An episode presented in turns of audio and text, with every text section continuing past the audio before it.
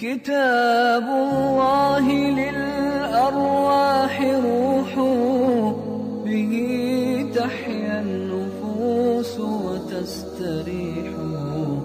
كتاب الله للأرواح روح به تحيا النفوس وتستريح. بسم الله الرحمن الرحيم. الحمد لله رب العالمين. وصلى الله وسلم وبارك على سيدنا ونبينا محمد وعلى آله وصحبه أجمعين. حياكم الله أيها الإخوة الكرام أيتها الأخوات الكريمات. في هذا الدرس العاشر من التعليق على تفسير البيضاوي وهذا هو مساء الأحد الثالث من شهر صفر من عام 1434 للهجرة.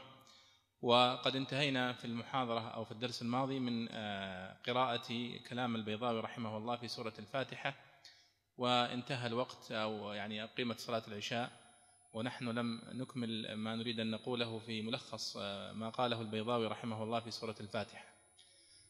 يمكن أن نتوقف أيها الإخوة حول نقاط يعني يمكن أن نسميها ملخص لمنهج البيضاوي من خلال تفسيره لسورة الفاتحة. يعني لاحظنا في أثناء قراءتنا لكلام البيضاوي رحمه الله اختصار العبارة العبارة مختصرة. والاختصار في التفسير ليس بالأمر السهل لأن التعبير لا بد أن يكون وافيا بالمعاني التي تدل عليها الآيات. وكما تعلمون القرآن الكريم معجز بألفاظه وبمعانيه وبالتالي فإن التعبير عنه بألفاظ وجيزة صعب جدا. ولا تعرف مشقة ذلك إلا إذا رجعت إلى كلام المفسرين المطول ثم ذهبت إلى التفاسير المختصرة. تجد الفروق بين هذه التفاسير في القدرة على الوفاء بتعبيرات العلماء من السلف. فالبيضاوي اجتهد رحمه الله في أن يفي بما يستطيع من المعاني ولكن يبقى في ذلك صعوبة. لذلك المختصرات كثيرة في التفسير ربما يقول قائل يعني ما الفرق بين هذا التفسير وهذا التفسير هذا ما دام موجود تفسير واحد يكفي وهذا يعني غير صحيح لأنك لو رجعت إلى التفاسير المختصرة لوجدت التفاوت الشديد بين قدرة المفسرين على الإتيان بعبارات تفي بالمعاني التي حملتها الآيات.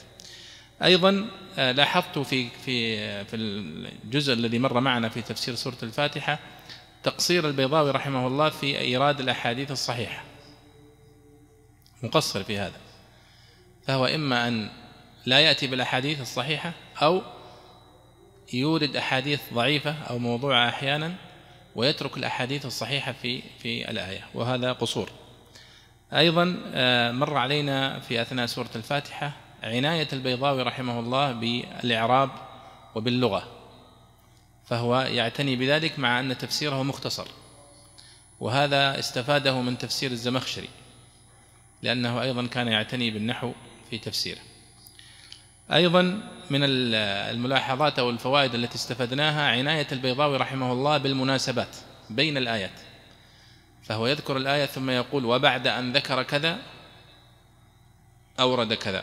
وبعد أن ذكر كذا أورد كذا. وهذا من يعني في العادة أنه لا يهتم بهذا النوع إلا التفاسير المطولة.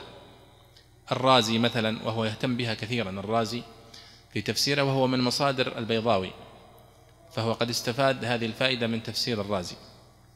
أيضا القراءات اهتم البيضاوي بإيراد القراءات وهو يورد القراءات الشاذة والقراءات المتواترة.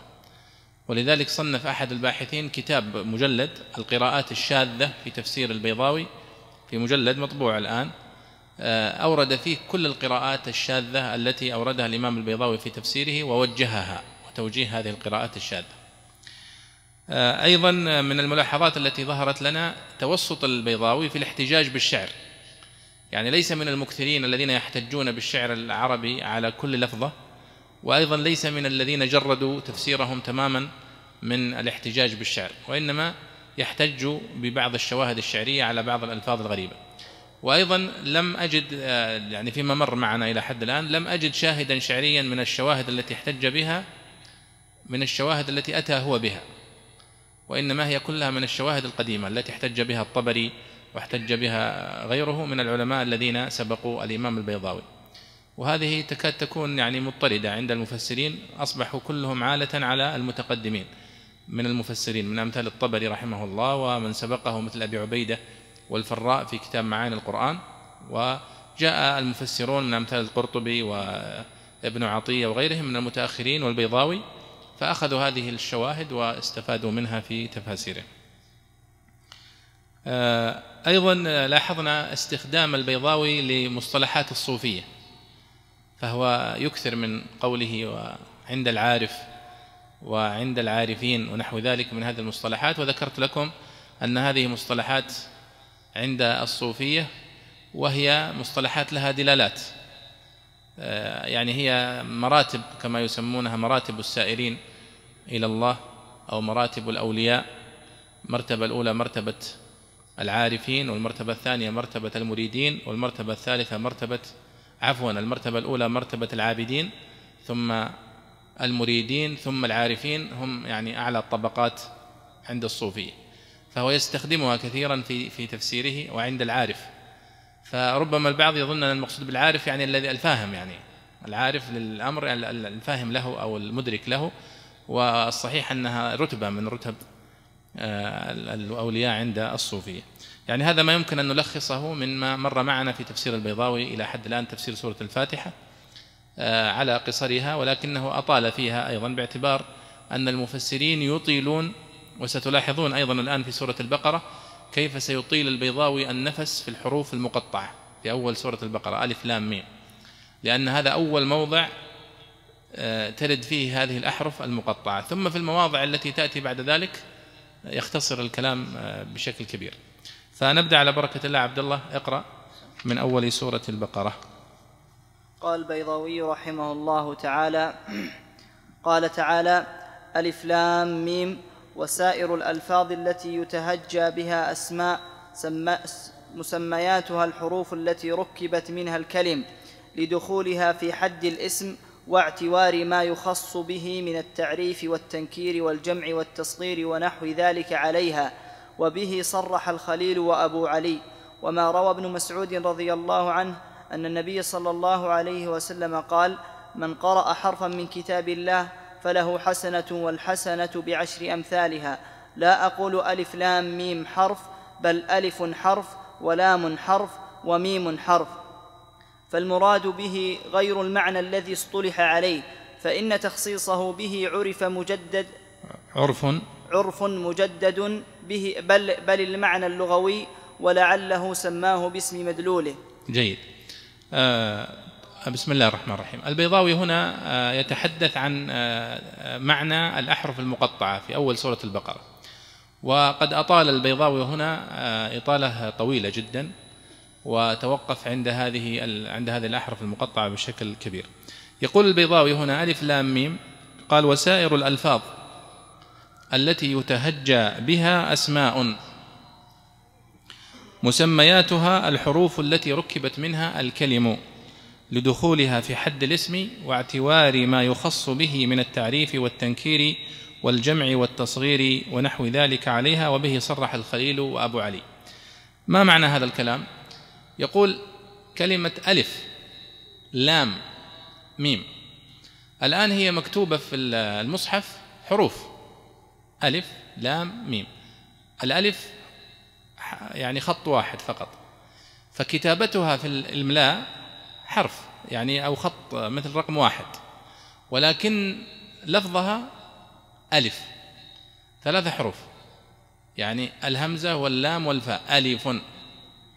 فيقول هو سائر الألفاظ التي يتهجى بها أسماء يعني كل الحروف التي وردت في أوائل السور من الأحرف المقطعة هي أسماء لأنك لا تقول قاء وإنما تقول قاف. ولا تقول صاء وإنما تقول صاد وهكذا في سائر الحروف. فهي أسماء بهذا الاعتبار. قال هنا مسمياتها الحروف التي ركبت. يعني الآن عندما تقول اكتب ألف على السبورة فماذا ستكتب؟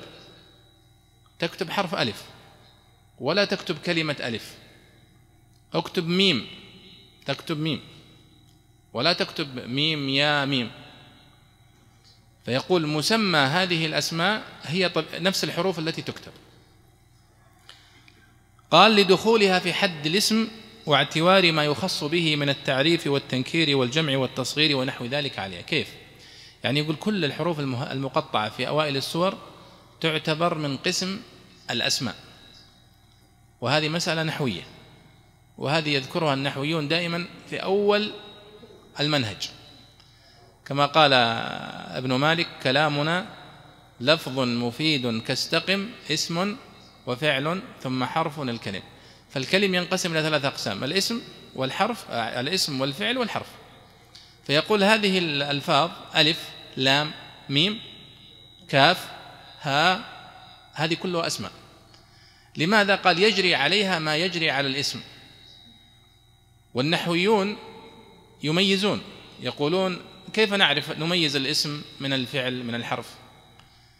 فهم يذكرون لذلك لا لا يعرفونها ولكن يذكرون لها علامات. ولذلك يقول ابن مالك مثلا في الألفية قال بالجر والتنوين والندى وأل ومسند للاسم تمييز حصل. يعني يقول أنت تميز الاسم بهذه العلامات وذكر منها خمسة بالجر والتنوين والنداء وال والإسناد. يقول الاسم هو الذي يقبل هذه العلامات. فإذا كان يدخل عليه حرف الجر فهو اسم لأنه ما يدخل حرف الجر على فعل. وإذا كان ينون فتقول لام مثلا. لام معناه أنه اسم لأنه دخل عليه التنوين. أو يدخل عليه النداء إلى آخره. فيقول هي هذه الحروف أو هذه الأسماء ألف لام ميم. هذه أسماء لأنها تقبل علامات الاسم التي يذكرها النحويون. قال آه، كما ثم ذكر أمثلة قال ما يخص به يعني الاسم من التعريف والتنكير والجمع والتصغير ونحو ذلك عليه طيب هذه مسألة. إذن هو تحدث عن هذا الموضوع من ناحية نحوية.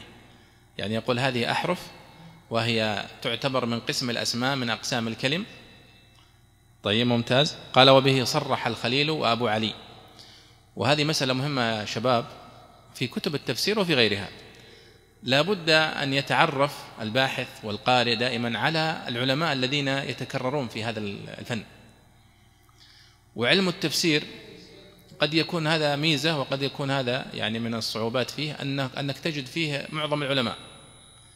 تجد فيه النحويين وتجد فيه أهل البلاغة وتجد فيه المفسرين من السلف ومن الصحابة والتابعين وأتباعهم يتكررون كثيرا في في في كتب التفسير. فينبغي على الباحث في التفسير والقارئ أن يتعرف على ما يمكن أن نسميه طبقات المفسرين وفيها كتب ومؤلفات من أمثلها وأخصرها كتاب اسمه معجم المفسرين لعادل نويهض كتاب مختصر في مجلدين. لكنه يترجم للمفسر ترجمة مختصرة ويذكر تاريخ ولادته وتاريخ وفاته. وهذه من من التراجم المفيدة. دائما إذا وجدت ترجمة مفيدة هي الترجمة التي يذكر لك فيها اسم العلم كاملا وكنيته وتاريخ ولادته وتاريخ وفاته وتلاميذه إن وجدوا أو شيوخه ويذكر مؤلفاته إن وجد. هذه هي التراجم التي تفيد. أما بعض كتب التراجم وخاصة تراجم الأدباء تجد أنها تراجم كما يمكن يعني تراجم مغسولة. يعني تجد في الترجمة هو الأديب اللوذعي والباقعة الذي لم تلد خراسان مثله ولم تنجب ما وراء النهر بعده مثله وهو صاحب الأبيات السائرة والحكم.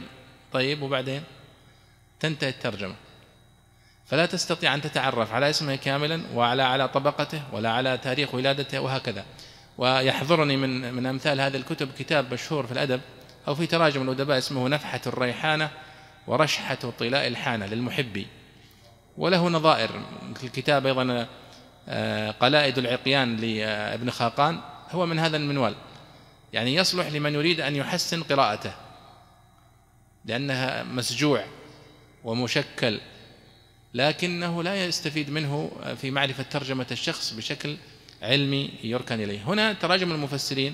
هناك طبقات المفسرين للسيوطي وطبقات المفسرين للداودي وأيضا معجم المفسرين لعادل نويه قيمة قيمة تقرأ فيها تتعرف على هؤلاء العلماء. فمثلا هنا عندما يقول وبه صرح الخليل وأبو علي. لا هو طبعا يفترض فيك البيضاوي أنك تعرف من هو الخليل. ابن أحمد الفراهيدي النحوي العروضي المشهور. المولود سنة 100 هجرية والمتوفى سنة 170 من الهجرة وهو مؤسس علم العروض وأيضا مؤسس علم النحو في الحقيقة وهو شيخ سيبويه وله فضل كبير عليه في تصنيفه لكتابه الكتاب إلى آخره. ف يعني هو عندما قال وبه صرح الخليل أن هذه الأحرف أو أن مسميات الحروف هي تدخل في الأسماء. ألف لام ميم نون أن هذه أسماء. قال وأبو علي وأبو علي أيضا هو أبو علي الفارسي. مشهور النحوي المتوفى سنة 377 من الهجرة. له كتب كثيرة في النحو وهي من الكتب الصعبة والمعقدة في النحو ولكنه من العلماء الأفذاذ. وهو شيخ ابن جني صاحب كتاب الخصائص وأنا كررته كثيرا في الدروس الماضية. كتاب الخصائص خصائص العربية. هو شيخه وهو من أهم شيوخه. بل هو شيخه الأول إذا قال قال شيخي أو كذا فهو أبو علي الفارسي. قال وما روى ابن مسعود هذه معلومة ثانية الآن سيذكرها البيضاوي. يقول ابن مسعود روى في الحديث وهو حديث صحيح أخرجه الترمذي وغيره آه وما روى ابن مسعود رضي الله عنه أنه عليه الصلاة والسلام قال من قرأ حرفا من كتاب الله فله حسنة والحسنة بعشر أمثالها. لا أقول ألف لام ميم حرف ولكن بل ألف حرف ولام حرف وميم حرف. هذا حديث آه، عن النبي صلى الله عليه وسلم. البيضاوي لماذا أورد هذا الحديث؟ أورده لكي يوضح أن المقصود بالحرف في قول النبي صلى الله عليه وسلم ليس المقصود به الحرف الاصطلاحي عند النحويين.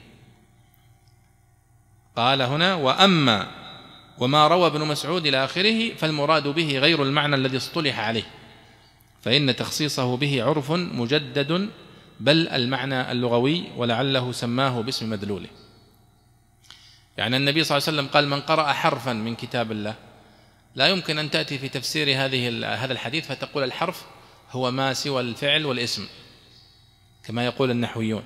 النحويون يعرفون الاسم فيقولون هو الذي يدل على ذات غير مقترنة بحدث والفعل هو الذي يدل على حدث مقترن بزمن.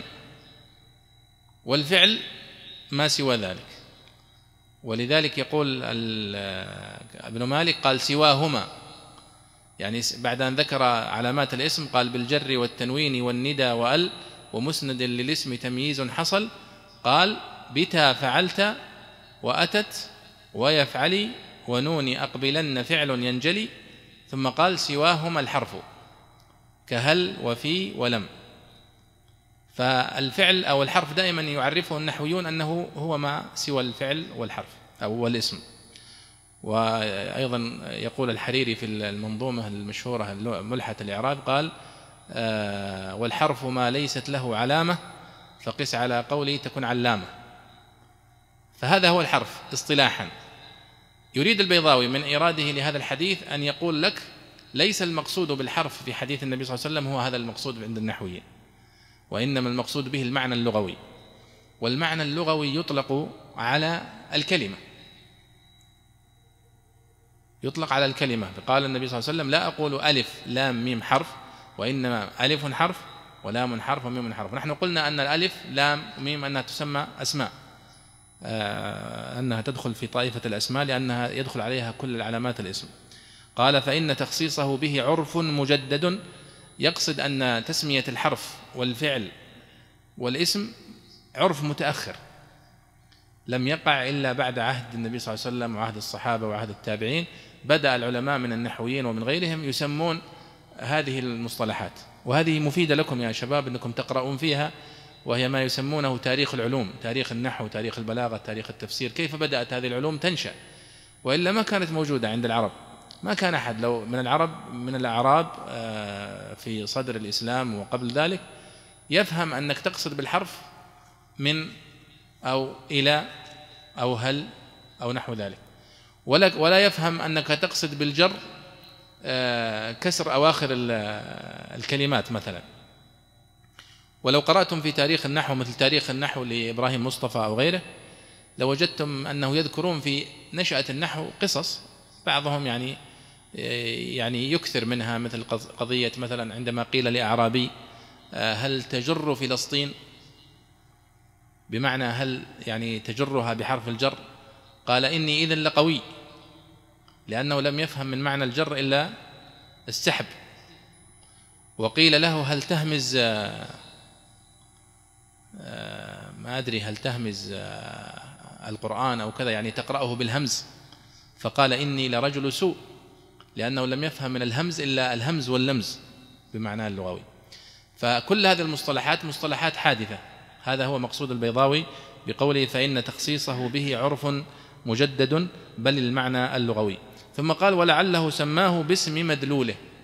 يعني سمى ألف حرف ولام حرف وميم حرف سماه باسم ما يدل عليه. يعني أنت عندما تقول لام الآن فإنك تقصد حرف اللام وعندما تقول ميم تقصد حرف الميم فهو مدلول لهذه الكلمة هو الحرف نفسه الذي تكتبه. طيب اقرأ يا عبد الله صلى الله عليه.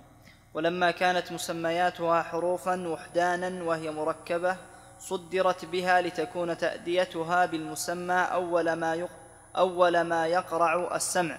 واستعيرت الهمزة مكان الألف لتعذر الابتداء بها وهي ما لم تلها العوامل موقوفة خالية خالية عن خالية عن الإعراب.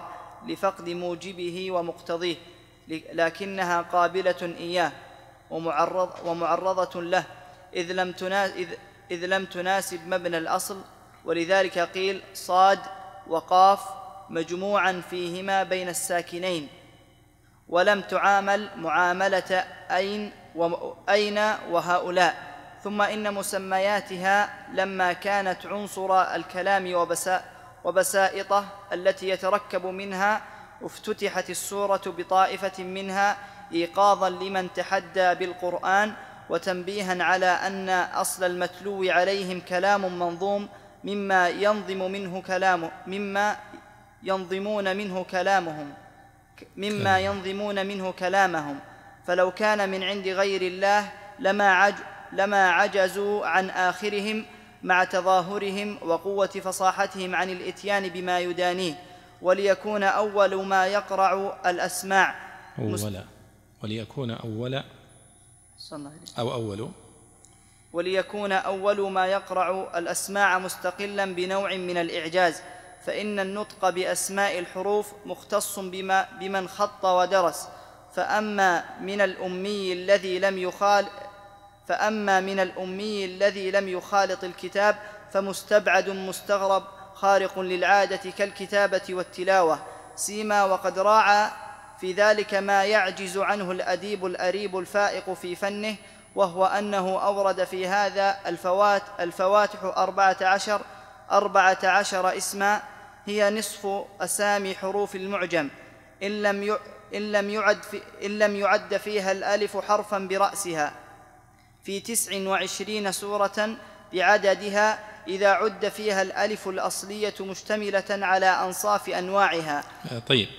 توقف عبد الله هنا ثم نعود من نفس الموضع الذي وقفت فيه. البيضاوي هنا يعني أدخل الكلام بعضه في بعض لكن دعونا نأخذه شيئا فشيئا. البيضاوي هنا يقول ولما كانت مسمياتها يعني هذه الحروف ألف. المسمى هو نفس الحرف لام.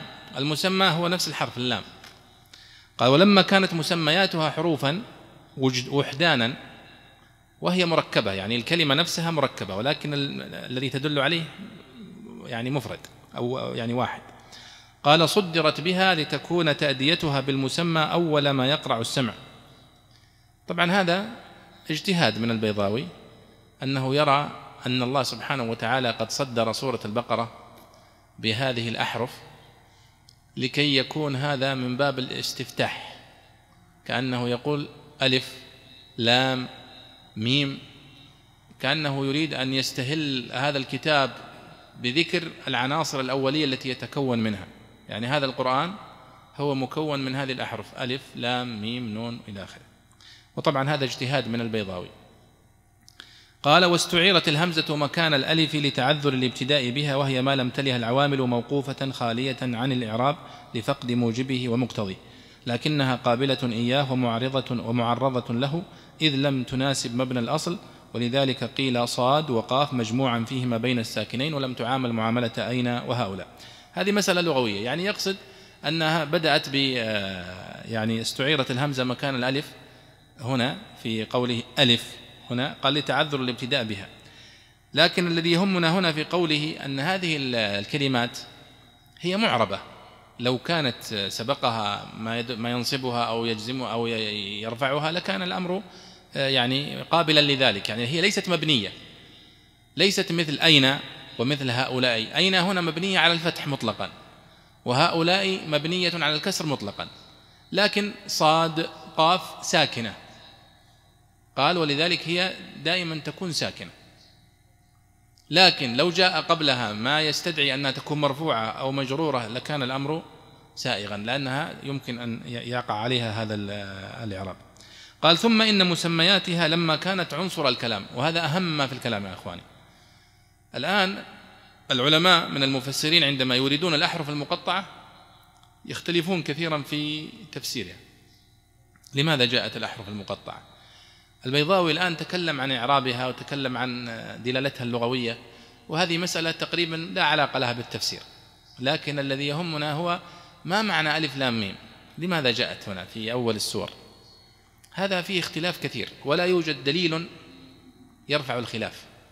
لا يوجد عن النبي صلى الله عليه وسلم حديث ينص على معنى هذه الأحرف.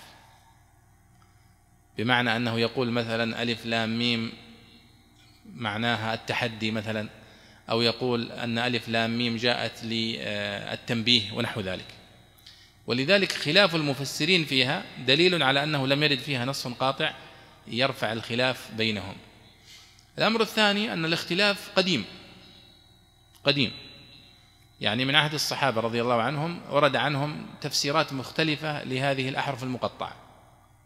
الأمر الثالث أنه لم يرد أن الصحابة رضي الله عنهم استشكلوا هذه الأحرف المقطعة. يعني ورد وحفظ أسئلة سألها الصحابة رضي الله عنهم للنبي صلى الله عليه وسلم في التفسير. ولكن لم يكن من ضمن هذه الأسئلة سؤال واحد عن الأحرف المقطعة في أوائل السور. مما يدل على أنهم لم يتوقفوا عندها وأنها كانت مفهومة عندهم رضي الله عنهم. البيضاوي صدر الأقوال بهذا القول وهو القول الذي لقي شهرة عند المفسرين وقبولا إلى حد ما وهو قال هنا ولما ثم إن مسمياتها لما كانت عنصر الكلام وبسائطه التي يتركب منها افتتحت السورة بطائفة منها إيقاظا لمن تحدي بالقرآن وتنبيها على أن أصل المتلو عليهم كلام منظوم مما ينظمون منه كلامه. معنى كلامه يقول لما كانت مسميات هذه الأحرف اللي هي الألف واللام والميم نفس الحروف نفسها. الكلام يتكون منها. نحن عندما نتحدث الآن نحن لا يخرج حديثنا ولا تخرج كتبنا عن هذه الأحرف الثمانية والعشرين. الألف والميم والنون والهاء والواو.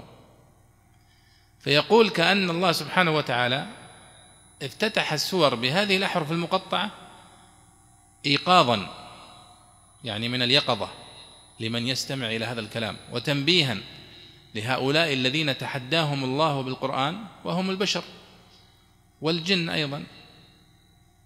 وإن كان بعض المفسرين يعني يقول تحدى الله العرب باعتبار أنهم هم الذين خاطبهم الله ابتداء بهذا القرآن في عهد النبي صلى الله عليه وسلم. فيقول إيقاظا لمن تحدي بالقرآن وتنبيها على أن أصل المتلو عليهم كلام منظوم مما ينظمون منه كلامه هذا القول هو أشهر الأقوال أن هذه الأحرف المقطعة جيء بها للتحدي. هذا ليس تفسيرا وإنما هو تعليل لها. أما تفسيرها فهي حروف حروف ألف لام ميم حروف الهجاء نفسها. هذا هو تفسيرها أن الألف هي الألف واللام هي اللام والميم هي الميم. ولكن لماذا جاءت؟ قالوا جاءت من باب التحدي للعرب أن هذا القرآن الذي تحديتكم تحديتكم أن تأتوا بمثله مكون من هذه الأحرف الألف واللام والميم والنون إلى آخره. يلا. ما دام أنه يتكون من هذه الأحرف فأتوا بمثل هذا القرآن. طيب. هذا القول له وجاهة. لماذا؟ قالوا لأنه كلما في كل المواضع التي ورد فيها الأحرف المقطعة يأتي بعدها ذكر القرآن. فيقول ألف لام ميم ذلك الكتاب لا ريب فيه. ألف لام ميم تنزيل الكتاب. وهكذا صاد والقرآن ذي الذكر قاف والقرآن المجيد. ولم تتخلف إلا ربما في موضعين. وعندما تتبع السور التي ورد لم يرد فيها القرآن مباشرة بعد الأحرف المقطعة تجد أنه في السورة نفسها في الوسط أو في في آخره أو كذا.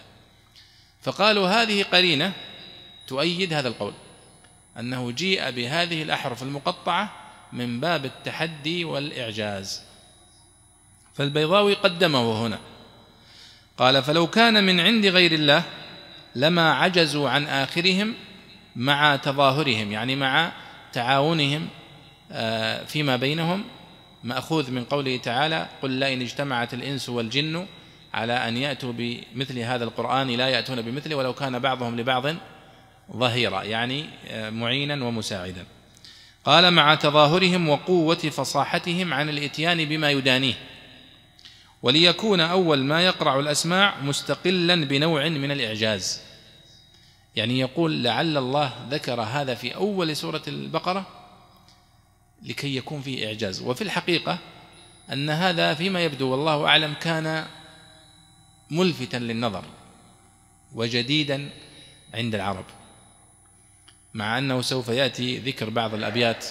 قلت لها قفي فقالت قاف إشارة إلى أن العرب تستخدم مثل هذه الأحرف في شعرها ولكنه ليس كثيرا. يعني حتى لو قلنا أن هذا كان موجود عند العرب أنهم يستخدمون الأحرف في التنبيه إلا أنه لم يكن كثيرا ولم يكن شائعا.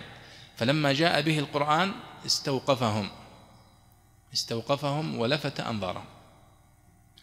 قال فإن النطق بأسماء الحروف مختص بمن خط ودرس.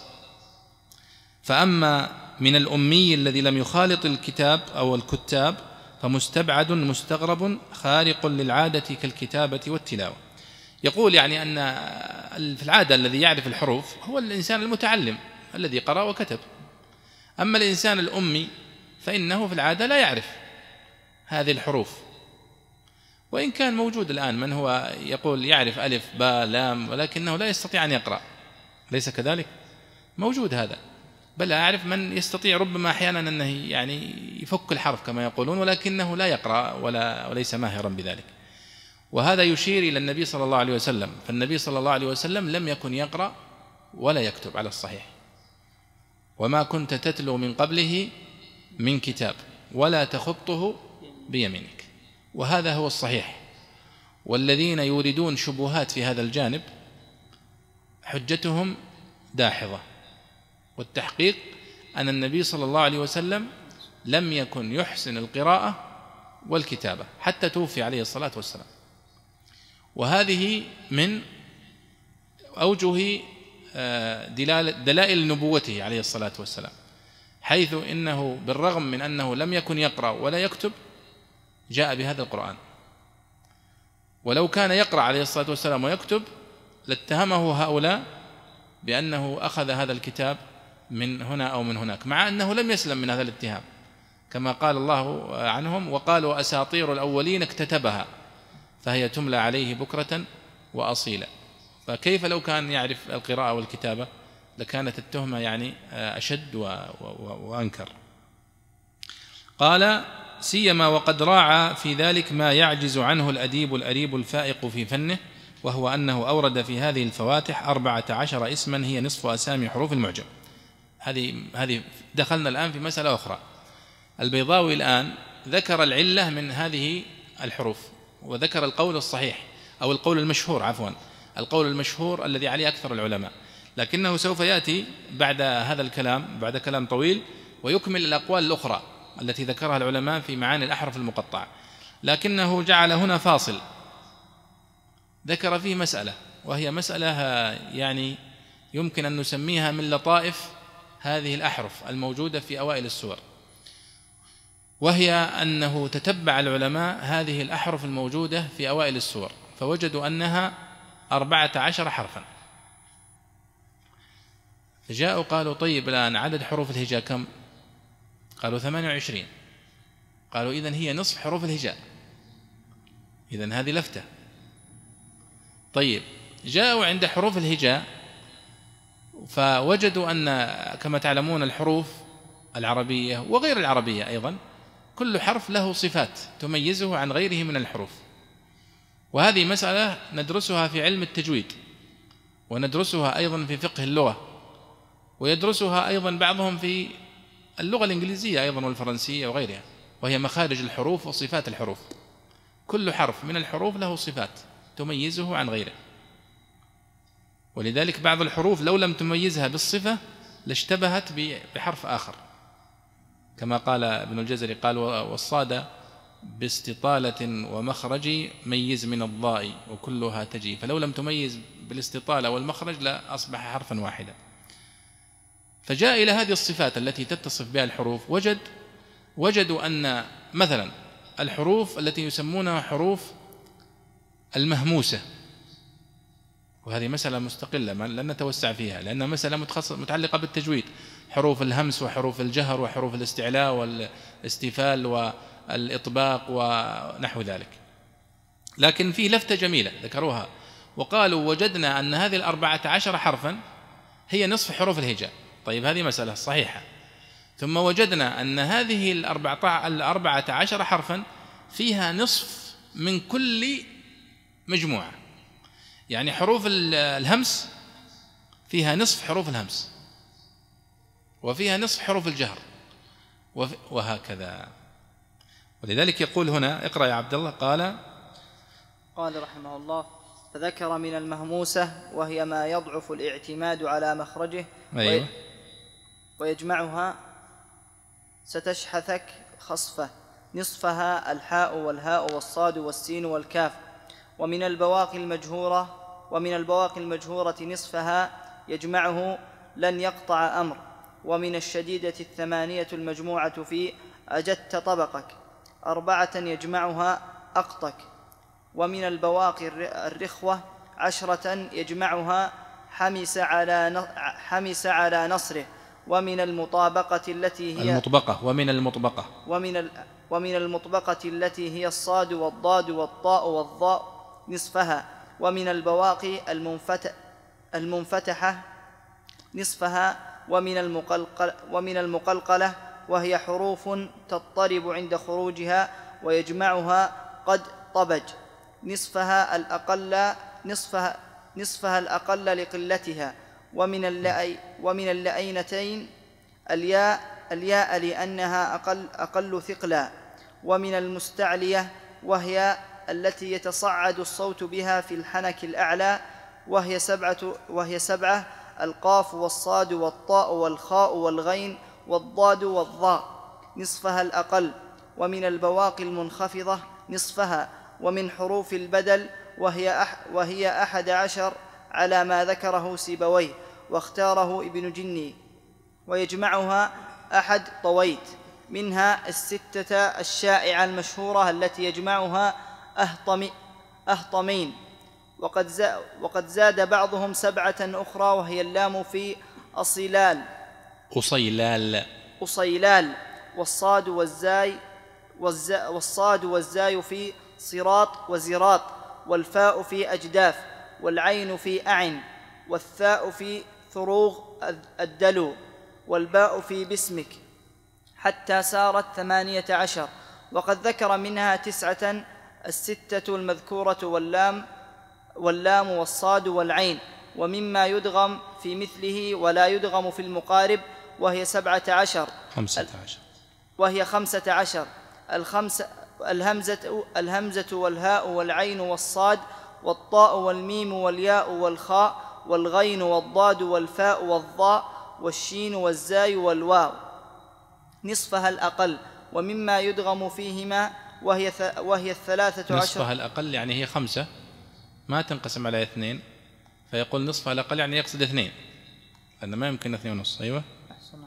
ومما يدغم فيهما وهي الثلاثة عشر الباقية نصفها الأكثر الحاء والقاف والكاف والراء والسين واللام والنون لما في الإدغام من الخفة والفصاحة ومن الأربعة التي لا تدغم فيه فيما يقاربها ويدغم فيما مقا فيها مقاربها وهي الميم والزاي والسين والفاء نصفها. ولما كانت الحروف الذلقية الذلقية التي يعتمد عليها بذلق اللسان وهي ستة يجمعها رب رب منفل. والح والحلق والحلقية التي والحلقية التي هي الحلقية يعني نسبة إلى الحلق يعني حروف الحلق. صلى والح والحلقية التي هي الحاء والخاء والعين والغين والهاء والهمزة. كثيرة الوقوع في الكلام ذكر ثلثيهما. ولما كانت أبنية المزيد لا تتجاوز عن السباعية ذكر من الزوائد العشرة العشر العشرة التي يجمعها اليوم تنساه. سبعة أحرف منها تنبيها على ذلك.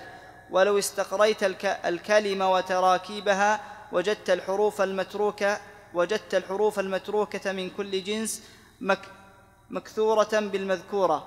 ثم إنه ذكرها مفردة, مفردة وثنائية وثلاثية ورباعية وخماسية إذانا إذانا بأن المتحدى به مركب من, من كلماتهم التي أصولها كلمات مفردة ومركبة من حرفين فصاعدا إلى الخمسة. وذكر ثلاث مفردات في ثلاث سور لأنها توجد في الأقسام الثلاثة الاسم والفعل والحرف. وأربع ثنائيات لأنها تكون في الحروف بلا حذف كبل وفي الفعل بحذف ثق بحذف ثقل كقل وفي الاسم بغير حذف كمن وبه كدم.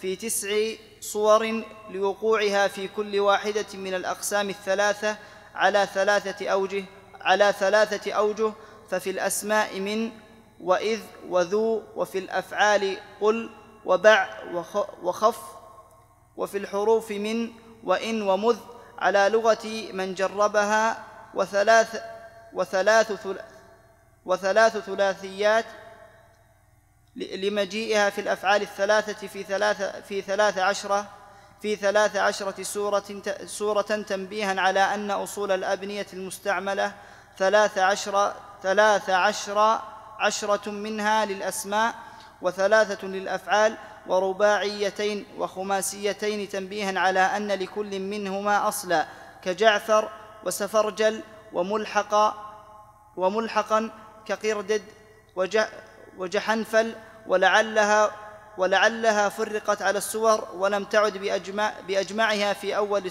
في أول القرآن لهذه الفوائد مع ما فيه من إعادة التحدي وتكرير التنبيه والمبالغة فيه.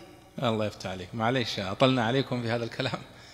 لكن كلام البيضاوي هنا آه، يعني ذكره طبعا غيره وهو أن هذه الحروف التي ذكرت في أوائل السور الأحرف المقطعة هي نصف عدد حروف الهجاء. طيب هذه فائدة. ثم فيها من كل آه، مجموعة من الأحرف. مثلا الأحرف المجهورة فيها نصفها. الأحرف المهموسة فيها نصفها. حروف القلقلة فيها النصف الأقل كما يقول. لأن حروف القلقلة خمسة. قطب جد. فيقول فيها نصفها. طيب. ناخذها مرة أخرى. يقول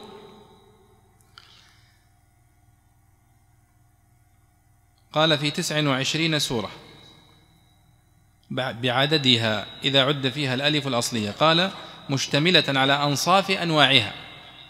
فذكر من المهموسة والمهموسة هي الحروف المهموسة التي يضعف الاعتماد فيها على المخرج كما يقول علماء التجويد. وهي ما يضعف الاعتماد على مخرجه ويجمعها ستشحثك خصفه. طبعا اللي بيقرأ الكلمة هذه يقول وش معناها شت... يعني صعبة حتى في نطقها. وهذه فائدة أن لاحظوا طبعا الفكرة الآن عند العلماء سواء علماء التجويد المتقدمين والمتاخرين أن يسهلوا على الطلاب. فيقولون تعال الآن آه، حروف الإظهار مجموعة في بيت شعر. أخي هاك علما حازه غير خاسر خذ أول حرف من كل كلمة هذه حروف الحلق. أخي الهمزة ها أخي هاك الهاء علما إلى آخره. جاءوا عند حروف الإدغام قالوا هي خمسة أو ستة. يجمعها كلمة يرملون. وتنقسم إلى قسمين إدغام بغنة وإدغام بغير غنة. الإدغام بغنة نجمعه في كلمة ينمو. كل هذا من باب إيش؟ التسهيل على الطالب. البيضاوي هنا يجمعها في كلمات ليست مشهورة عندنا اليوم. يعني نحن نعرفها حروف الهمس التي ذكرها ابن الجزري. مهموسها فحثه شخص سكت صح؟ مهموسها فحثه شخص سكت. أو سكت فحثه شخص. أصلا هي الكلمة كذا. سكت فحثه شخص. يعني صار لها معنى الآن. يعني سكت فحثه شخص يعني على الكلام. لكن ابن الجزري أوردها في الجزرية حتى تستقيم مع النظم فقال مهموسها فحثه شخص سكت شديدها لفظ أجد قط بكت وهكذا. فالعلماء التجويد يجمعون هذه الأحرف في كلمات يحاولون من خلالها أنهم يبسطونها ويسهلونها على الطالب بحيث أنه يحفظها بسهولة. البيضاوي الآن الحقيقة يعني صعبها علينا. لأننا ما تعودنا على هذه العبارة. مثلا ستشحثك خصفه. هي نفسها فحثه شخص سكت. فنحن خلونا على نفس كلمتنا فحثه شخص سكت. لكن هذه فيها فائدة أنها لم تستقر هذه الاختصارات إلا مؤخرا. يعني في عهد ابن الجزري ومن بعده استقرت فحثه شخص سكت لن عمر ونحو ذلك من العبارات التي جمعت فيها آه، الأحرف ذات الصفات المجهورة والمهموسة وقطب جد حتى قطب جد هنا يقول ويجمعها قد طبج. قد طبج. وهي نفسها قطب جد نفس الحروف هي خمسة أحرف. فكل العبارات التي ذكرها البيضاوي هنا عفى عليها الزمن. قال نصفها الحاء والهاء والصاد والسين والكاف. هذه خمسة أحرف من الحروف المهموسة. يقول هي موجودة من الحروف الموجودة في أوائل السور.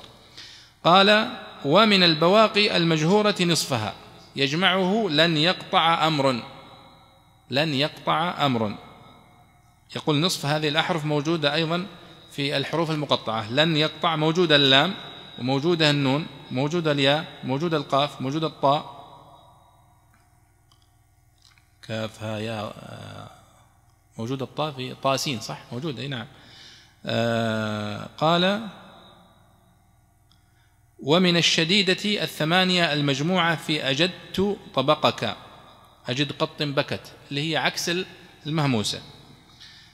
يجمعها أقطك يعني موجودة نصفها اللي هي أربعة. ومن البواقي الرخوة عشرة يجمعها حمس على نصري. ومن المطبقة التي هي الصاد والضاد والطاء والضاء نصفها إلى آخره. الفكرة الفكرة حتى لا أطيل أنا في فك ألغاز كلامه وهو سهل لكنه أطال فيه وذكره غيره. أنه يريد أن يقول لكم هنا إعجاز في هذه الأحرف المقطعة. ما هو هذا الإعجاز؟ قال الغريب أنها جاءت نصف حروف الهجاء. ونصف حروف الهجاء يعني حتى لو وقفت عند الحروف المجهورة في اللغة العربية تجد نصفها موجود. حروف المهموسة نصفها موجود. الحروف الاستعلاء نصفها موجود. طيب وبعضها يقول النصف الأكثر والنصف الأقل فهي غير منضبطة. لكن نحن نقول هي من ملح الكلام على هذه الأحرف. واضح يا شباب؟ يعني لو سمعت أو قرأت واحد يقول مثل هذا الكلام فهو كلام موجود عند المفسرين يذكرونه ويقولونه وهم يحاولون من خلاله. تلمس أسرار هذه الحروف. لماذا جاءت هذه الأحرف؟ فقلبوها على كل وجه يعرفونه. من الناحية اللغوية من ناحية التجويد من ناحية البلاغة من ناحية الاشتقاق من ناحية الصوت ذكروها. موجودة. وستأتي الآن أشياء أعمق قليلا. أيضا قالوا لما كانت الحروف الذلقية وهذه كلها مسائل تجويد يا شباب يعني واضحة بالنسبة لكم هي صفات الحروف. لو أخذتم باب صفات الحروف في الجزرية لفهمتم كل هذه المصطلحات الذلقية والإطباق والاستعلاء والاستفال وهي كلها من صفات الحروف التي تدرس ومعروفة لديكم. ثم ذكر وقال ثم إنه ذكرها قال هنا كلمة جميلة قال ولو استقريت الكلمة وتراكيبها يعني في القرآن الكريم يقصد وجدت الحروف المتروكة من كل جنس مكثورة بالمذكورة. يعني كيف؟ يعني يقول تعال الآن خذ القرآن الكريم كاملا. ألم أقل لك أن الحروف المقطعة هذه 14 أليست هي نصف الثمانية وعشرين؟ طيب تعال خذ 14 التي وردت في هذه الأحرف المقطعة وتتبعها في القرآن. تجد أن هذه الحروف الأربعة عشر القاف والراء أكثر من الحروف النصف الثاني الذي لم يذكر. هذه على مسؤولية البيضاوي طبعا. لكن لو أراد واحد منكم ينفذ أو يطبق هذا الفكرة فيحسب ويأتي وينظر هل هذه الأحرف فعلا يعني على سبيل المثال في سورة قاف تجد أن السورة بدأت بقاف ويتكرر حرف القاف كثيرا في السورة. ثم يتوقف أهل التفسير فيقولون القاف فيه شدة وفيه كذا وهذا فعلا موجود في السورة الحديث عن العذاب واليوم الآخر والتهديد والوعيد. وهذه طبعا هي من اللطائف التي يذكرها أهل بلاغة القرآن. لكن هذه مسألة تحتاج إلى استقراء دقيق لكنه يقول هنا ولو استقريت الكلمة ولاحظوا هذا الصحيح في نطق الكلمة يا شباب أنها ولو استقريت وليس ولو استقرأت لأن بعضنا يقول ولو استقرأت الكتاب. والصحيح أنك تقول استقريت الكتاب يعني قرأته كاملا. ولو استقريت الكلمة وتراكيبها وجدت الحروف المتروكة من كل جنس مكثورة مكثورة يعني أكثر بالمذكورة. قال ثم إنه ذكرها. أيضا هذه لفتة جديدة. ثم إنه ذكر هذه الأحرف المقطعة في أوائل السور. قال ثم إنه ذكرها مفردة. زي قاف صاد نون جاءت مفردة. قال وثنائية. زي إيش؟ طاسين. طه. جميل. قال وثلاثية. مثل هذه ألف لام ميم وغيرها. قال ورباعية. مثل ألف لام ميم راء ونحوها. وخماسية. مثل إيش؟ كاف ها يا عين صاد خماسية. إيذانا بأن المتحدى به اللي هو القرآن نفسه مركب من كلماتهم التي أصولها كلمات مفردة ومركبة من حرفين فصاعدا إلى الخمسة. طبعا هذه فلسفة من البيضاوي. وهو يقول يعني أن الله أيضا جاء بهذه الأحرف المقطعة مرة يجيب حرف مفرد مرة حرفين مرة ثلاثة مرة أربعة مرة خمسة. حتى يقول لهؤلاء كلماتكم في العادة لا تعدو هذه أنها إما تكون من حرف أو حرفين أو ثلاثة أو أربعة أو خمسة. وأطال في ذلك. قال ومركبة. قال وذكر ثلاث مفردات في ثلاث سور لأنها توجد في الأقسام الثلاثة الاسم والفعل والحرف وأربع ثنائيات لأنها تكون في الحرف بلا حذف. يعني الحقيقة هذه يعني تحتاج اختبارات منها منا ولكن ليس لها قيمة في معرفة معنى هذه الأحرف يعني أهم ما ذكره هو دلالتها التي أنها جاءت للتحدي. لكنه يريد أن يقول هنا يقول أنه ورد في هذه الأحرف المقطعة هي وردت في كم سورة؟ في تقريبا اللي هي الأحرف المقطعة وردت في أوائل ما أدري هل هي وردت في 28 سورة أو كذا. 27 سورة تقريبا. 29 29 سورة حلو. وردت في 29 سورة فهو يقول أنه جاء بها على هيئة حرف في مواضع ثلاثة. وأربع ثنائيات يعني جاء في أوائل السور بأربع أحرف مقطعة ثنائية يعني طه وما أدري المهم أربع. قال لأنها تكون في الحرف بلا حذف مثل بل. هذا ثنائي حرف بل. وفي الفعل بحذف ثقل كقل. وفي الاسم بغير حذف كمن. وبه كدم يعني الحقيقة فيه نوع من التدقيق في قضية لماذا وردت هذه الأحرف المقطعة بهذه الطريقة في حرف واحد هنا حرفين هنا ثلاثة. فلسفة ليس عليها دليل. لذلك نحن نتجاوزها. ثم يقول والمعنى وهنا الخلاصة. اذكرها يا عبد الله.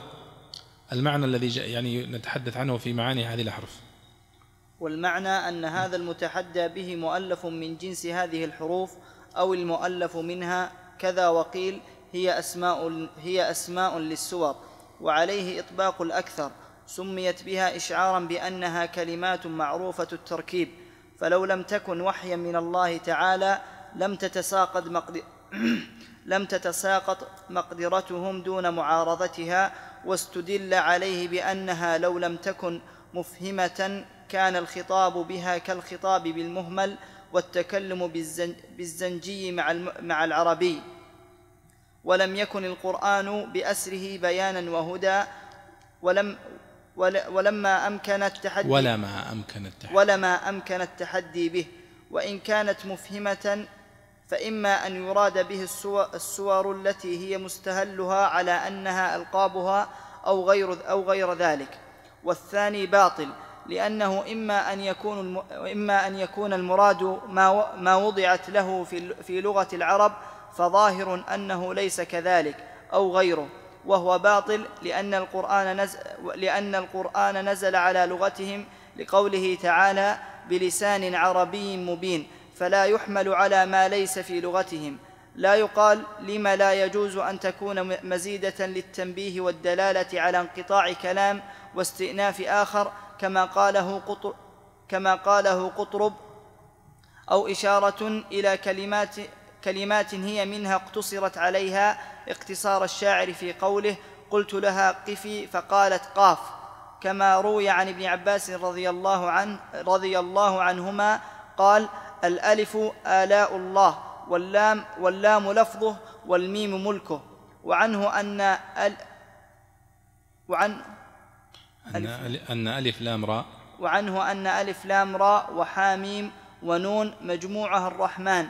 وعنه أن ألف لام ميم معناه أن الله أعلم. أنا الله أعلم. أنا الله أعلم.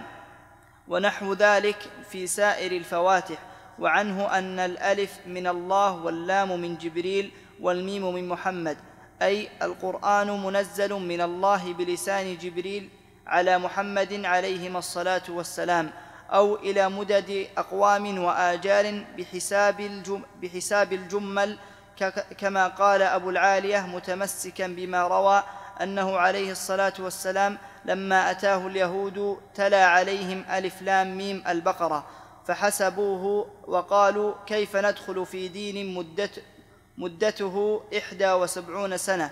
فتبسم رسول الله صلى الله عليه وسلم فقال فقالوا فهل, فهل غيره؟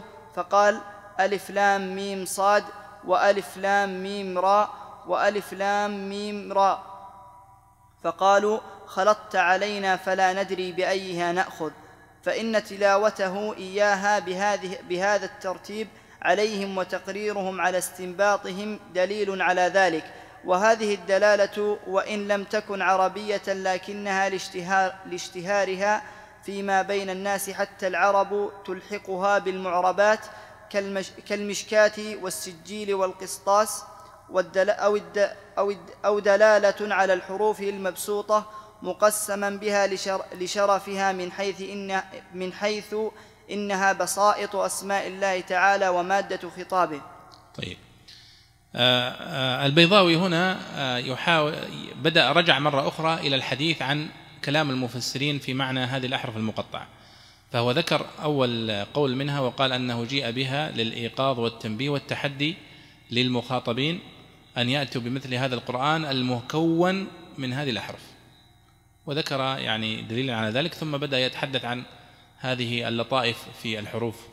ثم رجع مرة أخرى وقال والمعنى أن هذا المتحدى به مؤلف من جنس هذه الحروف أو المؤلف منها. كذا كذا. انتهينا من قضية أو القول الأول. البيضاوي قدم هذا القول وكأنه والله أعلم يختار هذا القول. وهو القول بأنها وردت للتحدي والإعجاز وهو يعني يكاد يكون هو يعني أحظى الأقوال بالقبول لأنه ذكره عدد كبير من العلماء وذكروا له أدلة مقنعة وهي أنه يرد بعده دائما القرآن مع أنه لم يذكر هذا هو في في كلامه هنا. ثم قال وقيل هي أسماء للسور وعليه إطباق الأكثر. سميت بها إشعارا بأنها كلمات معروفة التركيب فلو لم تكن وحيا من الله تعالى لم تتساقط مقدرتهم دون معارضتها. يقول القول الثاني أن هذه الأحرف المقطعة هي أسماء للسور. سورة ألف لام ميم البقرة سورة ألف لام ميم السجدة سورة صاد سورة قاف سورة طه وهكذا. فالقول الثاني أن هذه الأحرف المقطعة وردت على أنها تسميات للسور. طيب السور التي ليس فيها أحرف مقطعة كيف نسميها؟ فإذا هذا قول الحقيقة فيه نوع من الضعف. آه، صحيح أنه تسمى هذه السور أو بعضها يسمى بهذه الأحرف المقطعة سورة صاد سورة قاف لكنه يعني ليس قولا آه، في في وجاهة القول الذي سبقه.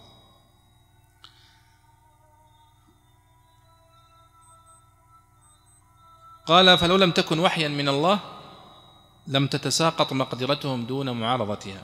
يقول يعني أنها دليل أن فيها إعجاز. هذه الأحرف المقطعة وإلا ما عجزوا عن عن معارضتها. قال واستدل عليه بأنها لو لم تكن مفهمة كان الخطاب بها كالخطاب بالمهمل والتكلم بالزنجي مع العربي. يعني يقول لو لم تكن معجزة لكانت من باب الكلام بالمهمل والمهمل عند اللغويين هو الذي لم تستعمله العرب. ولذلك تجدون مثل هذه العبارة كثيرا في كتب المعاجم. مثلا زيد على سبيل المثال. زيد الأذان حان يا شيخ؟ باقي دقيقتان. مثل زيد مثلا هذه كلمة مستعملة يسمي بها الناس آه، رجل. يقالون زيد. لكن مقلوب زيد وهو ديز. قالوا مهمل. ما ورد عن العرب أنهم يستخدمونه في كلمة معينة. ولذلك تجدون في كتب المعاجم أنهم يقولون في بعض الكلمات مهمل وخاصة المعاجم التي بنيت على التقاليب مثل العين للخليل بن أحمد ومثل الفارابي الكتاب الفارابي ديوان الأدب ونحوها. عندما يأتي فيقول مثلا آه، لمخ اللام والميم والخاء لا ميم خاء لمخ لها معنى. ميم خاء لا لام مخلا لها معنى وهكذا. يأتي إلى بعض التقاليب فيقول مهمل. فهو يقول أنك لو لم يكن لها معنى لاعتبرت هذه من كأن الله يخاطب العرب بشيء مهمل ما يفهمون كلامه. أو كأنك تخاطب واحد زنجي أو أعجمي بكلام عربي أو العكس. وهذا ينزه القرآن عنه. نعود إلى كلام الإمام البيضاوي رحمه الله. آه، عندما قال يقول هذه الأحرف المقطعة التي في أوائل السورة إما أن تكون مفهمة يعني يفهمونها العرب الذين يستمعون إليه أو أو لا تكون مفهمة. قال هنا لو لم تكن مفهمة كان الخطاب بها كالخطاب بالمهمل والتكلم بالزنجي مع العربي. ولم يكن القرآن بأسره بيانا وهدى ولما أمكن التحدي به. هذا الخيار الأول إذا كانت غير مفهمة. يعني لا يمكن أن الله سبحانه وتعالى يكلم نبيه أو يكلم العرب يخاطبهم بشيء لا يفهمونه. لأن لو حصل ذلك لكان كالكلام بشيء مهمل يعني ما يعرفون معناه أو كلام بلغة أخرى. وهذا يجعل القرآن الكريم غير متحدى به وغير معجز. قال وإن كانت وإن كانت مفهمة يعني لها معنى فإما أن يراد بها السور التي هي مستهلها على أنها ألقابها أو غير ذلك. والثاني باطل لأنه إما أن يكون المراد ما وضعت له في لغة العرب فظاهر أنه ليس كذلك أو غيره وهو باطل لأن القرآن نزل على لغتهم لقوله تعالى بلسان عربي مبين فلا يحمل على ما ليس في لغتهم البيضاوي هنا يجعلك في مكان ضيق. إما أن تدل إما أن تكون هذه الأحرف تدل على شيء مفهوم أو على شيء غير مفهوم. طيب نحن نقول هي لا تدل على شيء غير مفهوم لأنه سيكون خطاب غير مفهوم. والقرآن الكريم كله هدى وبيان وبلسان عربي مبين. قال طيب الخيار الثاني أنها تكون مفهومة فإما أن تدل على أسماء السور أو على غير ذلك والثاني باطل. طيب ليش الثاني باطل؟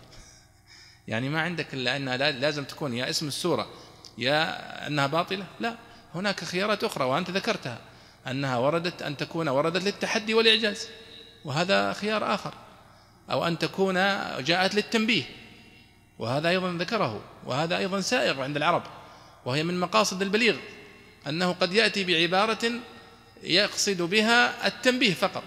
كأن يقول يا قوم أو يا هو أو نحو ذلك من هذه العبارات التي تستوقف المخاطب. وقد وهذا موجود حتى عند العرب إلى اليوم أنهم ربما يعني يستنصت الناس بحرف أو نحوه حتى ينصت الناس ثم يبدأ في كلام. فقد يكون هذا من هذا الباب. ولذلك يذكر بعض المفسرين ويقول أن الله سبحانه وتعالى عندما قال في سورة فصلت وقال الذين كفروا لا تسمعوا لهذا القرآن والغوا فيه لعلكم تغلبون. قالوا فكان من مقاصد هذه الأحرف المقطعة آه، استنصات هؤلاء عن هذا اللغو الذي كانوا يفتعلونه. قال لأنه إما أن يكون المراد ما وضعت له في لغة العرب فظاهر أنه ليس كذلك. يقول ليس المراد بهذه الأحرف المقطعة ما وضعت له في لغة العرب وهو الحروف نفسها. يعني ألف لام ميم. لا يمكن أن يقصد بها أن يقصد بها ما وضعت له للحروف. لماذا؟ ما الدليل على أنه ليس المقصود بها هذه الأحرف التي وضعت لها؟ قد يكون هو المقصود. وهذا الذي يجعلنا نقول هي مفهومة ولكنها غير مدركة العلة. يعني نحن نقول ألف حرف لام حرف حرف اللام المعروف. لكن لماذا جيء بها في هذا صدر هذه السور؟ نحن نبحث في العلة. ليس لدينا نص يقطع الخلاف. فاجتهادات هؤلاء المفسرين كلها ما دامت مقبولة وعليها أمارة من العلم أو الاستدلال فلا مانع من قبولها. ولذلك حتى الأقوال التي سوف تأتي الآن بعض الناس يستنكرها ويقول آه، ألف لام ميم أنا الله أعلم مثلا. فيقول هذا دخول في آه، الرموز والرمزية. نقول هي مذكورة عن الصحابة وعن السلف وإن كانت بأسانيد ليست كأسانيد البخاري ومسلم لكنها موجودة. فنحن نقول هي مذكورة ولا نستطيع أن نجزم بها. حتى القول الأول الذي ذكرته لكم أنها جاءت للتحدي والإعجاز لا نستطيع أن نجزم به. ولكن نقول نحن هو أحظى هذه الأقوال بالقبول لأنه يعني منطقي. قال لأن القرآن نزل على لغتهم لقوله تعالى بلسان عربي مبين فلا يحمل على ما ليس في لغتهم. يعني يقول هو ليس في لغتهم أنها تدل هذه الأحرف على مسمياتها. هذا دعوة من البيضاوي رحمة الله عليه والحقيقة أنه قد أنها تدل على ذلك. تدل على أن الألف تدل على الألف والراء يدل على الراء ونحو ذلك. ثم قال لا يقال لما لا يجوز أن تكون مزيدة للتنبيه والدلالة على انقطاع كلام واستئناف آخر. كما قاله قطرب. قطرب هو أحد علماء النحو محمد بن المستنير. قال هذا القول قال هي جاءت للتنبيه. ألف لام ميم كأنها جاءت للتنبيه والإيقاظ. طيب أو إشارة إلى كلمات هي منها اقتصرت عليها. أيضا هذا قول آه، ذكره البيضاوي وذكره غيره من المفسرين المتقدمين. قال كما اقتصر الشاعر في قوله قلت لها قفي فقالت قاف. يعني قالت قاف يعني وقفت. فبدل ما ما بدل أن تقول وقفت كلمة كلمة كاملة قالت قاف. فجاءت بحرف واحد من كلمة وقفت للدلالة على الكلمة الكاملة.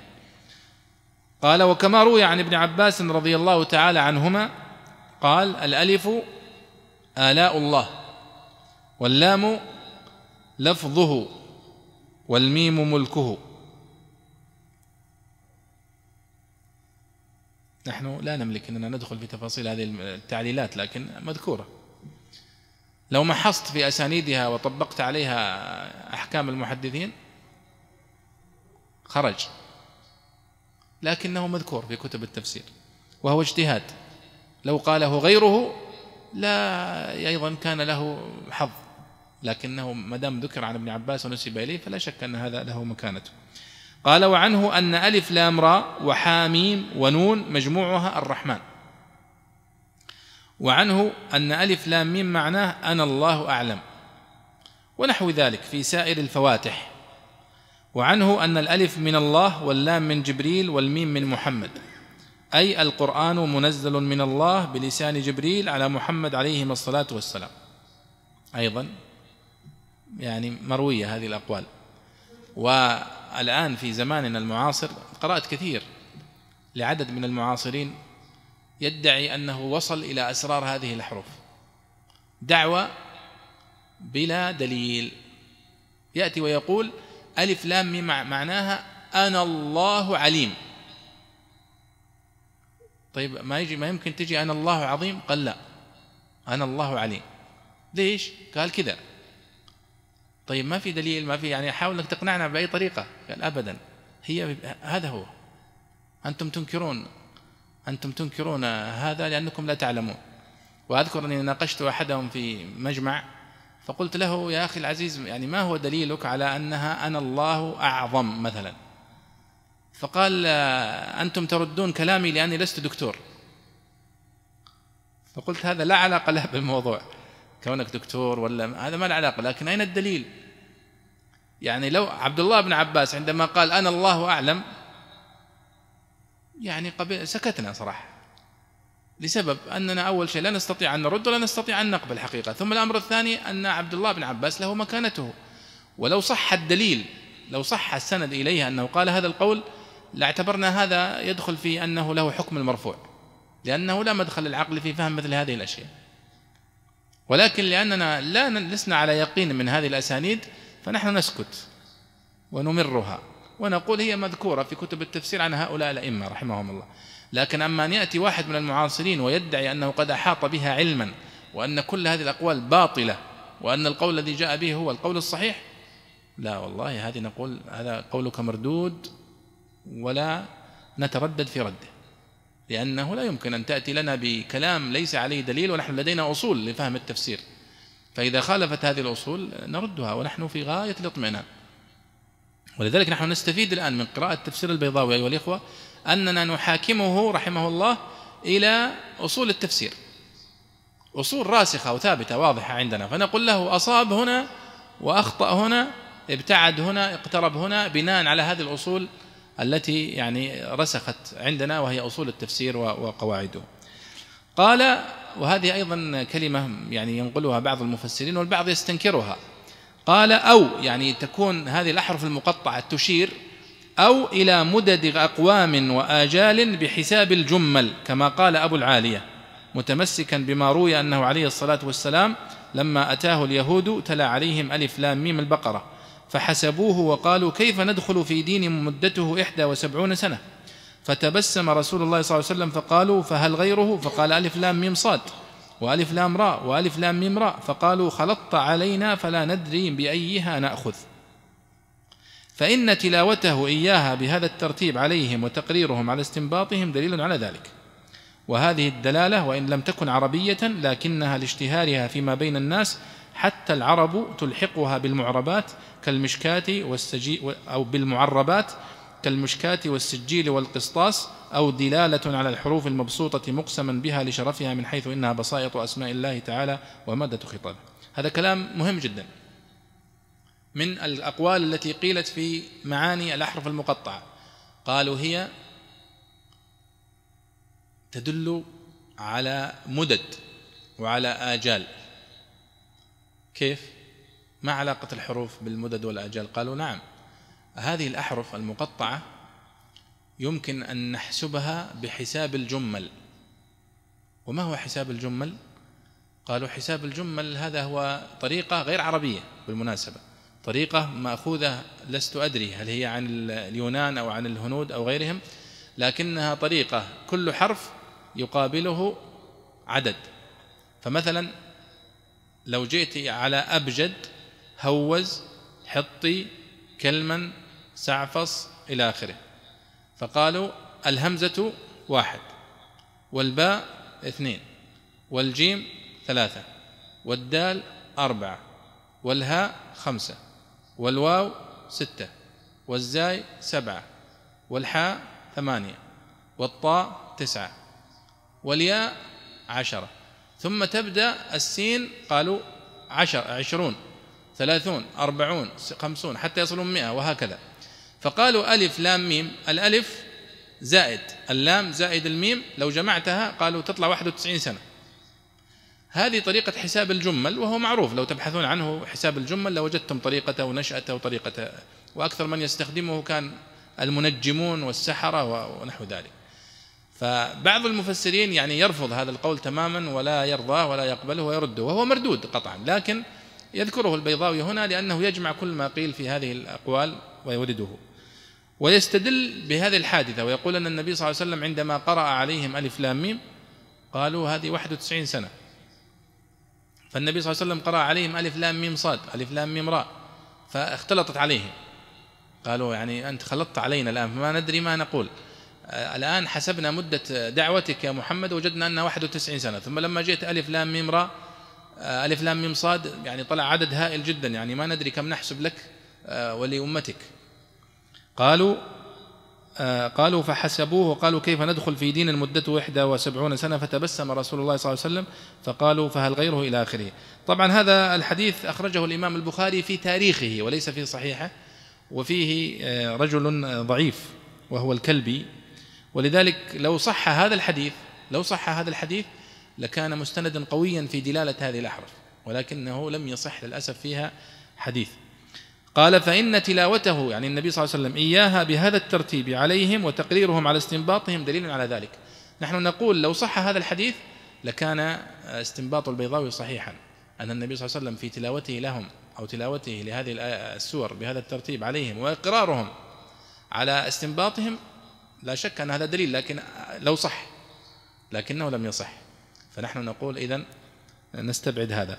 قال وهذه الدلالة وإن لم تكن عربية لكنها لاشتهارها فيما بين الناس حتى العرب تلحقها بالمعربات.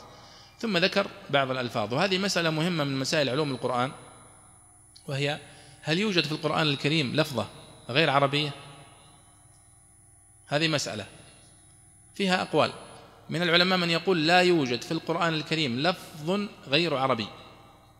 لماذا؟ قال لأن الله سبحانه وتعالى يقول بلسان عربي مبين. وقال إنا جعلناه قرآنا عربيا. وهكذا. قال فهذه الآيات تدل على أنه عربي خالص ليس فيه أي آه، عجمي أو أعجمي. وهناك من العلماء من يقول لا هناك في هناك بعض الألفاظ الأعجمية مثل المشكاة ونحوها.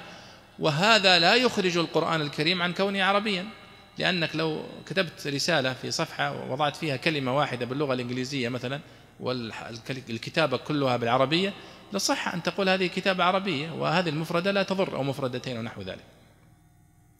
قال كالمشكاة والسجيل والقسطاس أو دلالة على الحروف المبسوطة مقسما بها لشرفها من حيث إنها بسائط أسماء الله تعالى ومادة خطاب.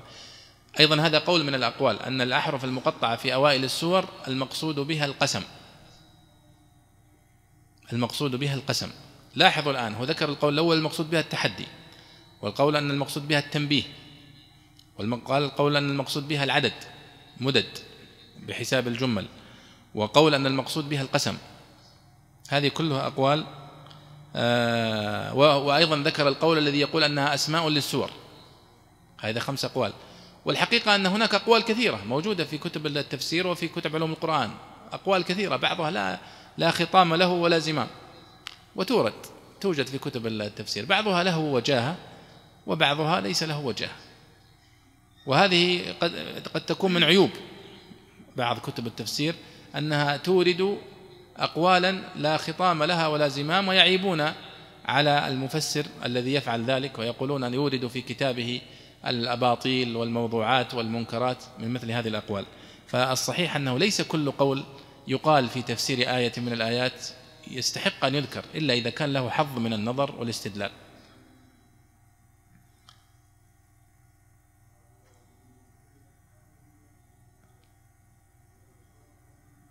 ثم يقول البيضاوي رحمه الله هذا وإن القول بأنها أسماء السور يخرجها إلى ما ليس في لغة العرب لأن التسمية بثلاثة أسماء فصاعدا مستكره عندهم ويؤدي إلى اتحاد الاسم والمسمى ويستدعي تأخر الجزء عن الكل من حيث إن الاسم متأخر عن المسمى بالرتبة إلى آخره. أيضا يقول أن القول بأن هذه الأحرف المقطعة هي أسماء للسور أيضا يخرجها عن كونها عربية. لماذا؟ قال لأن العرب لا تسمي بهذه الطريقة. يعني جاءت هذه الأحرف المقطعة على حرف وجاءت على حرفين وجاءت على ثلاثة وجاءت على أكثر. قال والعرب لا تفعل ذلك. آه، قال لي لأن التسمية بثلاثة أسماء فصاعدا مستكره عندهم ويؤدي إلى اتحاد الاسم والمسمى ويستدعي تأخر الجزء عن الكل من حيث أن الاسم متأخر عن المسمى بالرتبة إلى آخره. وهذه آه، أيضا تعليل عليل. كما أن أيضا القول بأن هذه الأحرف المقطعة هي من باب تسميات السور هو قول من الأقوال التي قيلت.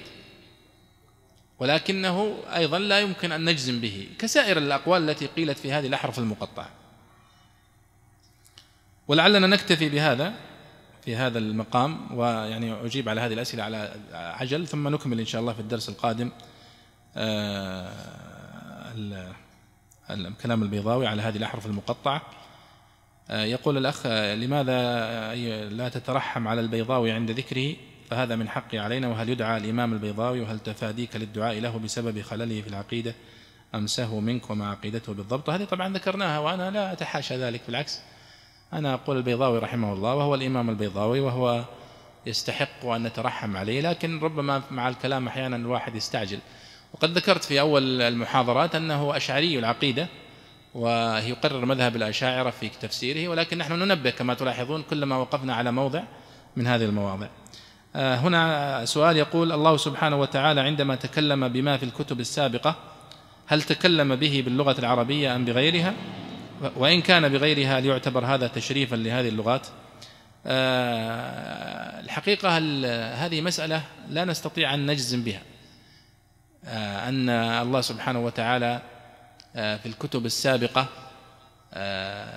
تكلم بلغات يعني محددة. يعني مثلا الزبور. كان بأي لغة؟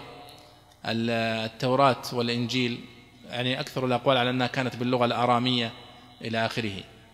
آه، قطعا هي لم تكن بالعربية واللغة العربية يعني آه، اختص الله سبحانه وتعالى بها هذا الكتاب الكريم وهو القرآن الكريم. وإن كانت هذه المسألة مسألة طال فيها النقاش خاصة في الآونة المتأخرة أن أصل اللغة العربية أن اللغة العربية هذه هي أصل اللغات كلها. بدليل أن الله سبحانه وتعالى ذكر أسماء على سبيل المثال إذا كنا نقول نوح عليه الصلاة والسلام هو أول الأنبياء. نوح نفسه اسمه عربي. والأصنام التي كان يعبدها قوم نوح عربية. وقالوا لا تذرن آلهتكم ولا تذرن ود ودا ولا سواعا ولا يغوث ويعوق ونسرا. هذه كلها أسماء عربية. يعوق ونسر ويغوث وإلى آخره. فهناك من يكتب ويقول أن العروبية هي أصل اللغات كلها. بل إنني اطلعت على بعض البحوث التي يرجع فيها اللغات جميعا إلى العربية مثل اللغة الإنجليزية والفرنسية والأسبانية وغيرها ولكن بعضها فيه وجاهة وبعضها فيه نوع من التكلف. ومسألة أخرى وهي قضية تشريف. يعني نحن الآن نقول أن اللغة العربية هي أشرف اللغات وهي أغنى اللغات وهي آه، أفضل اللغات ونتعصب لها تعصبا شديدا. باعتبار أنها لغتنا وأنها لغة القرآن الكريم ولا شك أنها تستحق ذلك. لكن تجد عند أصحاب اللغات الأخرى نفس الكلام. كل لغة من اللغات يرون أن لغتهم هي أشرف اللغات وهي أغنى اللغات. ولذلك حتى العرب لاحظوا أنهم يسمون غير العربي أعجمي. يعني من هوانهم من هوان الألسنة الأخرى على العرب أنهم يرون أنها أعجمية ما تكاد تبين مع أن الذين يتكلمون باللغات الأخرى يتكلمون ويتفاهمون فيما بينهم ولديهم آداب وأشعار وإلى آخره واللغة الأردية مثلا الهندية لغة من أعظم اللغات وأغناها وفيها آداب وفيها اللغة الفارسية وغيرها فلذلك نحن أحيانا نتحدث عن لغتنا العربية من باب التحيز ونرى أن ما سواها لا يساوي شيئا وإلى آخره وهذا نريد أن نكون معتدلين في هذا الجانب لا شك أنه شرف عظيم لنا أن نزل القرآن بهذه اللغة وللنبي صلى الله عليه وسلم وللعرب كما قال الله وإنه لذكر لك ولقومك وسوف تسألون. لكن يبقى للغات الأخرى أيضا يعني قيمتها ومكانتها. بس أكمل. يقول القصص الواردة في القرآن هل هل حصلت باللغة العربية أو هل ذكرت أو كذا؟ وهل ذكرها الله لنا في القرآن كما حدثت تماما؟ أما كونها وقعت الله سبحانه وتعالى يرويها لنا هي كانت بالعربية ويرويها لنا بالعربية الذي يعني يظهر لي والله أعلم من خلال كلام الباحثين في هذا ان أنها لم تكن بالعربية في أصلها. ولذلك كما يقول قال موسى قال فرعون لم تكن بالعربية وإنما حكاها الله سبحانه وتعالى بالعربية. لأنها اولا آه، وردت في أكثر من موضع باختلاف الألفاظ. يعني مثلا يرويها في سورة طه بألفاظ وتأتي في سورة القصص بألفاظ أخرى وتأتي في سورة الشعراء بألفاظ أخرى. ما يدل على أن نفس الموقف حدث ولكنه عبر الله عنه بأكثر من صيغة. لكن السؤال هل وقعت كما رواها الله؟ لا شك عندنا أنها وقعت كما رواها الله لأننا لا نملك إلا ذلك. لأن الله سبحانه وتعالى لا ينطق إلا بالحق. وقلت هل الحروف المقطعة تعتبر آية؟ وهل أقصر آية في القرآن طه؟ هذه مسألة تتعلق بعلم العدد. بعض علماء العدد يعدون ألف لام ميم آية مثلا وبعضهم لا يعدها آية وطاها ونحو ذلك. فهي مسألة بعضهم يعدها وبعضهم لا يعدها. فلو عدت مثلا طه طبعا طه لم يعدها لو عدت فهي أقصر آية فعلا. طه باعتبار أنها حرفان لو عدت فهي أقصر آية أقصر من أن أعطيناك الكوثر ونحوه. هذا وصلى الله وسلم على سيدنا نبينا محمد وعلى آله وصحبه وسلم. عندك سؤال يا شيخ؟ معلش خلينا نسمع سؤال الشيخ. صحيح. أي نعم. نعم هذا للأسف أنه يهمل بعض الأحاديث الصحيحة التي وردت في البخاري في نص في تفسير الآية فيتركها ويذهب إلى الضعيف. هذا من مؤاخذات علي رحمة الله عليه. كتاب الله للأرواح روح به تحيا النفوس وتستريح. كتاب الله للارواح روح به تحيا النفوس وتستريح.